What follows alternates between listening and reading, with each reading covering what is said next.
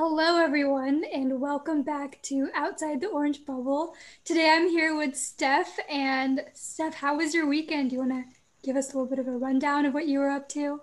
Hello, hello. Yes, I hope my computer fan doesn't act up during this recording. But the election, oh my God, I can't even speak. The weekend was great.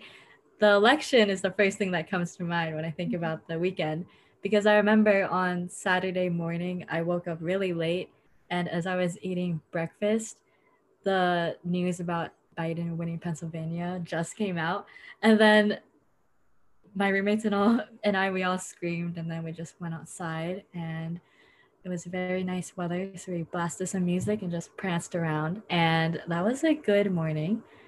It was also crazy because the sky was a super intense blue. And I was thinking, this is mm. very symbolic so that was one big part of the weekend. And we also celebrated one of my roommates' birthdays. So that was very fun. And then we had to get back to schoolwork. But the election was a nice little break in working on classes all the time. What about you? Did you do anything fun? Yeah, no, your weekend sounded exciting while it lasted, of course, until yes. we have to get back to the normal uh, course of things. But I guess for my weekend, oh, I actually went out of my house for the first time in three weeks and I socialized. so, oh my gosh. I know. On Friday, I went on a walk with one of my friends. I haven't seen him since like July. Um, so we went by the river. It was very like scenic. We took pictures and stuff. And then on Saturday, I went with my friend to like the plateau. So it's a hill and you can see the views. And we went trespassing. oh my gosh. It was just like what a, a rebel. I know. It was a construction site that said private property, but there was a nice like hill. So we went and we lo- looked at the view. There's water and mountains and stuff. So yeah, that was my weekend. Um, but same as you, back to classes now. And on the note of classes, I've been wanting to ask you this for a while, especially on the podcast. Well, what are your thoughts on COAST BSc versus AB because for context, Ooh. I'm an AB coast and Stephanie is a BSc coast. And I feel like we have pretty different semesters, at least. Yes. Yeah. I think definitely freshman fall, there's a big difference because I have to take the BSc prereqs. Sadly, had to take physics. I took physics C in high school, but then the AP credit wouldn't count.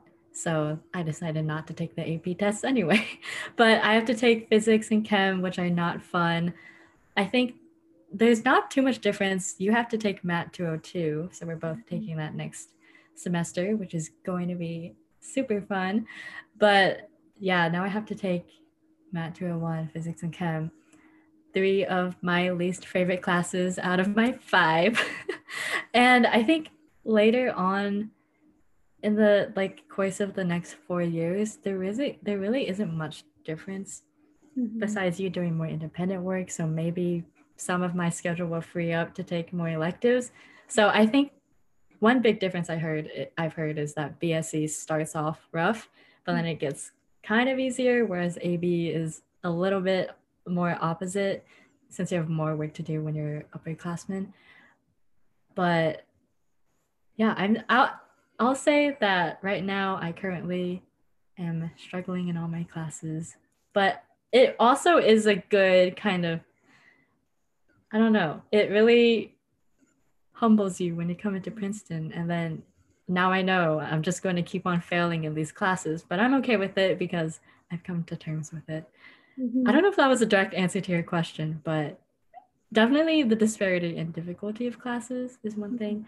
but later down the line, I think we'll both be loving our coast classes. So I'm excited for that.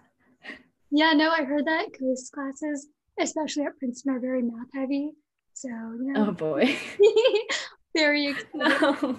Um, and that 202 is like pretty relevant to coast. And considering that's like a pretty bad. No. Why am I what if I just don't? What if I just switch out of coast? Because I don't know how mathy I actually am. But I guess we'll find out. Very different than like normal math. But... I know. I don't even know what linear algebra is. Yeah, no. Did I tell you that I thought linear algebra was like like geometry level or something? Like really?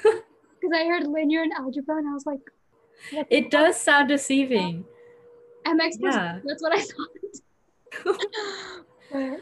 well, now we're going to move on to Alina, and she's going to be with Won Jae today, talking about very fun things coming up. So we're super excited for you guys to hear that part of our podcast, and we'll see you next week. Bye. All right. Hey guys, this week we have Won Jae Chang from Korea. So, Won Jae, tell us a little bit about yourself. Yeah, sure. So, I was born in South Korea, um, moved around quite a bit, uh, graduated high school in New York, and now I'm back in South Korea taking online classes as an international student. Um, I'm most likely going to major in either history or politics. And yeah, I think that's the. Awesome. Yeah. So we talked about this a little bit before, but do you want to just talk a little bit about what your experience being an international student is like? Yeah, for sure. Um, well, number one, like everyone knows, it's the time differences, right? So that's definitely been the big part of the international experience. 14 hours is no small number. Um, I definitely underestimated it at first, but it is definitely quite a big struggle because it's not just about the time zones, right? It's like whatever comes after that. So, yes, like sleeping schedules, sleep schedules have a like sleep schedules being different is a true mm-hmm. struggle, but then it's also the impact of the sleep schedules on our mental health or our academic performance that's kind of sucks. And just all that has led to a pretty difficult situation in, as international students. Um, I definitely don't want to undermine anyone else's experiences just because online classes are difficult for everyone, but it's definitely not yeah. beyond the international freshman end, especially given the fact that we're not able to legally enter the US and um, take classes remotely off campus um, in the US because of immigration restrictions on our status. So, yeah, that's been how it is.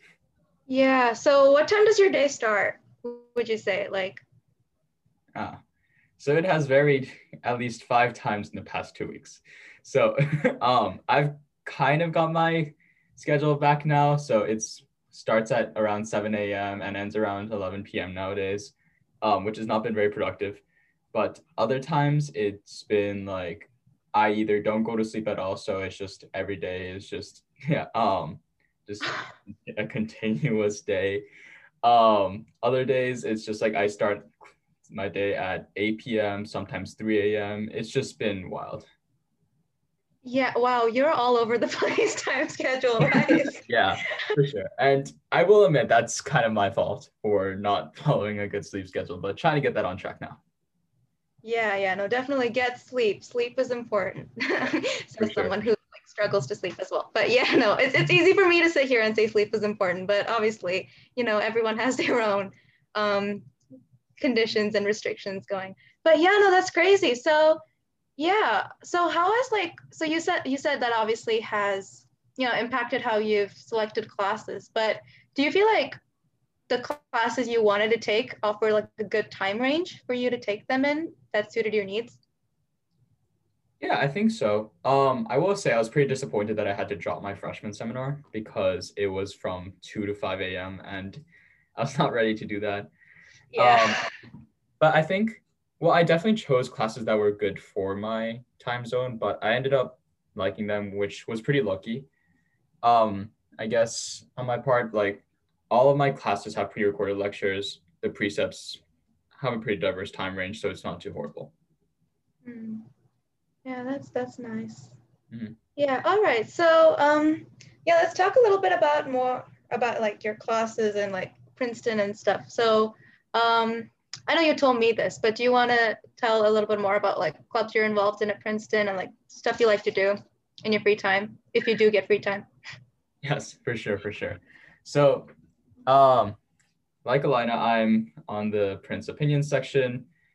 I am also on the debate panel. I'm serving on the um, governing council of Whig-Clio, and I'm also working with Camp Kesem, which is an organization that supports children of cancer patients. Right. Yeah. So, which one would you say is your favorite so far? Uh, that's a difficult question.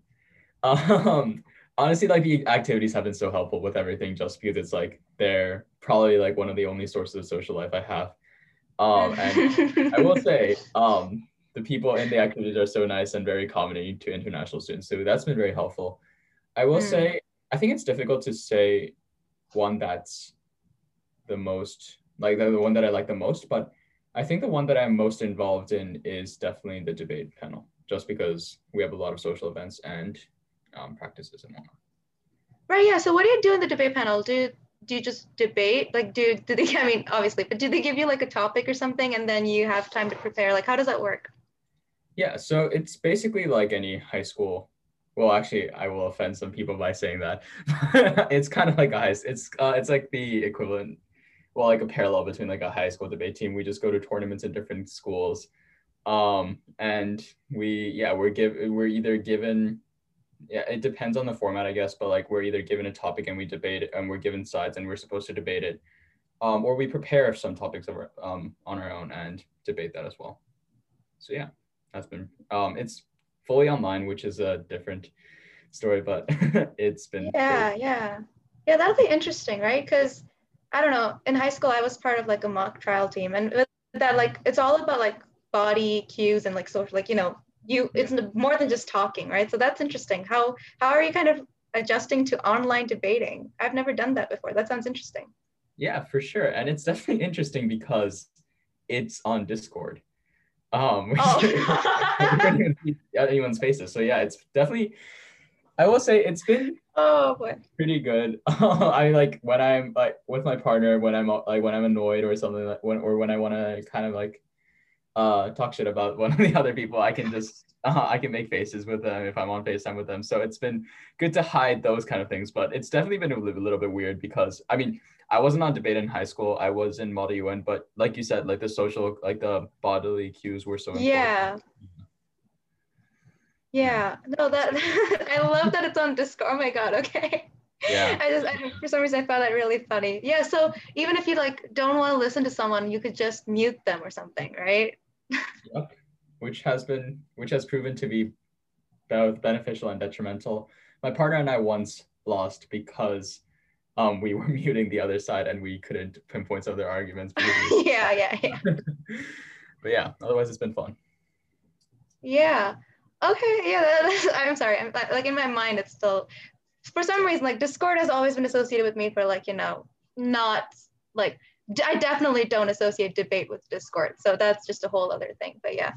Um. So since we're like on the opinion column together, let's talk a little bit about that. How are you liking the opinion column at the Prince? Oh yeah, sure. Um, it's definitely different from what I'm used to because I've never been on a news like a publication before. It wasn't really my thing in high school, um, and I wasn't really used to expressing my opinions too much anyway. And it's and or even showing other people my writing, which I find pretty ironic given that I'm on the opinion section of the Prince now. So it's like I have to give my opinion and show other people my writing. Yeah. Um, so it's definitely been a difficult activity at first, but it's also pretty fun to get used to because it, well, first of all, it forces you to kind of like read other people's works, which really helps, you know, uh, widen your perspective and hmm helps your writing a lot. But also, it's really fun to get to talk to people who might share different opinions from you or um, get to learn from upperclassmen or other columnists as well. So that's been pretty fun. Yeah, yeah, no, I relate with you as well because I did not. Well, I I've always liked to write, but I've never written for a publication, and I definitely don't like showing people. Like I I hated like peer review and stuff. Like why do we Yeah. even do that? But yeah, it's it's kind of ironic, and I found it hard at first to write for opinion section because I used to do like more factual writing or you know like research writing, not oh this is what I think, which is just so weird for me. But yeah, I'm glad I'm glad you're uh, acclimating to that. That that's fun. Uh, all right. So apart from all of this, is there anything you'd just like to do like in your free time? Just you know, not related to Princeton or to school or anything like that. Do you have any hobbies? Oh yes. Uh yes, hobbies. um, um, free time. What's that? Right. Um, I think in the free time that I have, I do enjoy cooking. Um, I will say I'm not entirely that good at it yet, but I am trying my best. It's um, I coming from New York and whatnot. It's like there I had we had access to like a bunch of different cuisines, right? Um, we Mhm. basically think of any international cuisine and it would be easy to find. Um, whether I mean it might be far away, but at least it was accessible. Um, in South Korea, that's really not the case, and it's definitely difficult to find places that have good food, um, like that compares to New York. I mean, like South Korean food, don't get me wrong, is really really good, but when it comes to different ethnic foods, it's a little bit different. So, Mm. um, I've definitely tried cooking a little bit more of that. So I've started cooking a little bit more Mexican food or Indian food, um, or at least like the Indian food that I'm used to from New York. So that yeah, because I don't assume that that's necessarily like the actual authentic Indian food, but um, yeah, that's basically what I've been trying to cook and imitate, just because I kind of miss those flavors from New York. Ah, yeah. No, that that's totally understandable. Yeah. Well, I've only been to New York once, and I've had Indian food from there only like a couple of times, and I can tell you that is not authentic Indian food. So yeah, sorry, sorry to burst your with that, but No, no, I assume just that. no, it's it's fine. It's fine. It's like it's. I mean, technically, like you know, Panda Express, for example, is not authentic Chinese food. Like everyone knows that. yeah. Chipotle is not authentic Mexican food. That's all just like whitened down versions of food, which is totally, yeah. There's nothing you can do about that. Yeah. Oh well. All right. Well, thank you for being us with us here, Won Jae, and that ends our episode.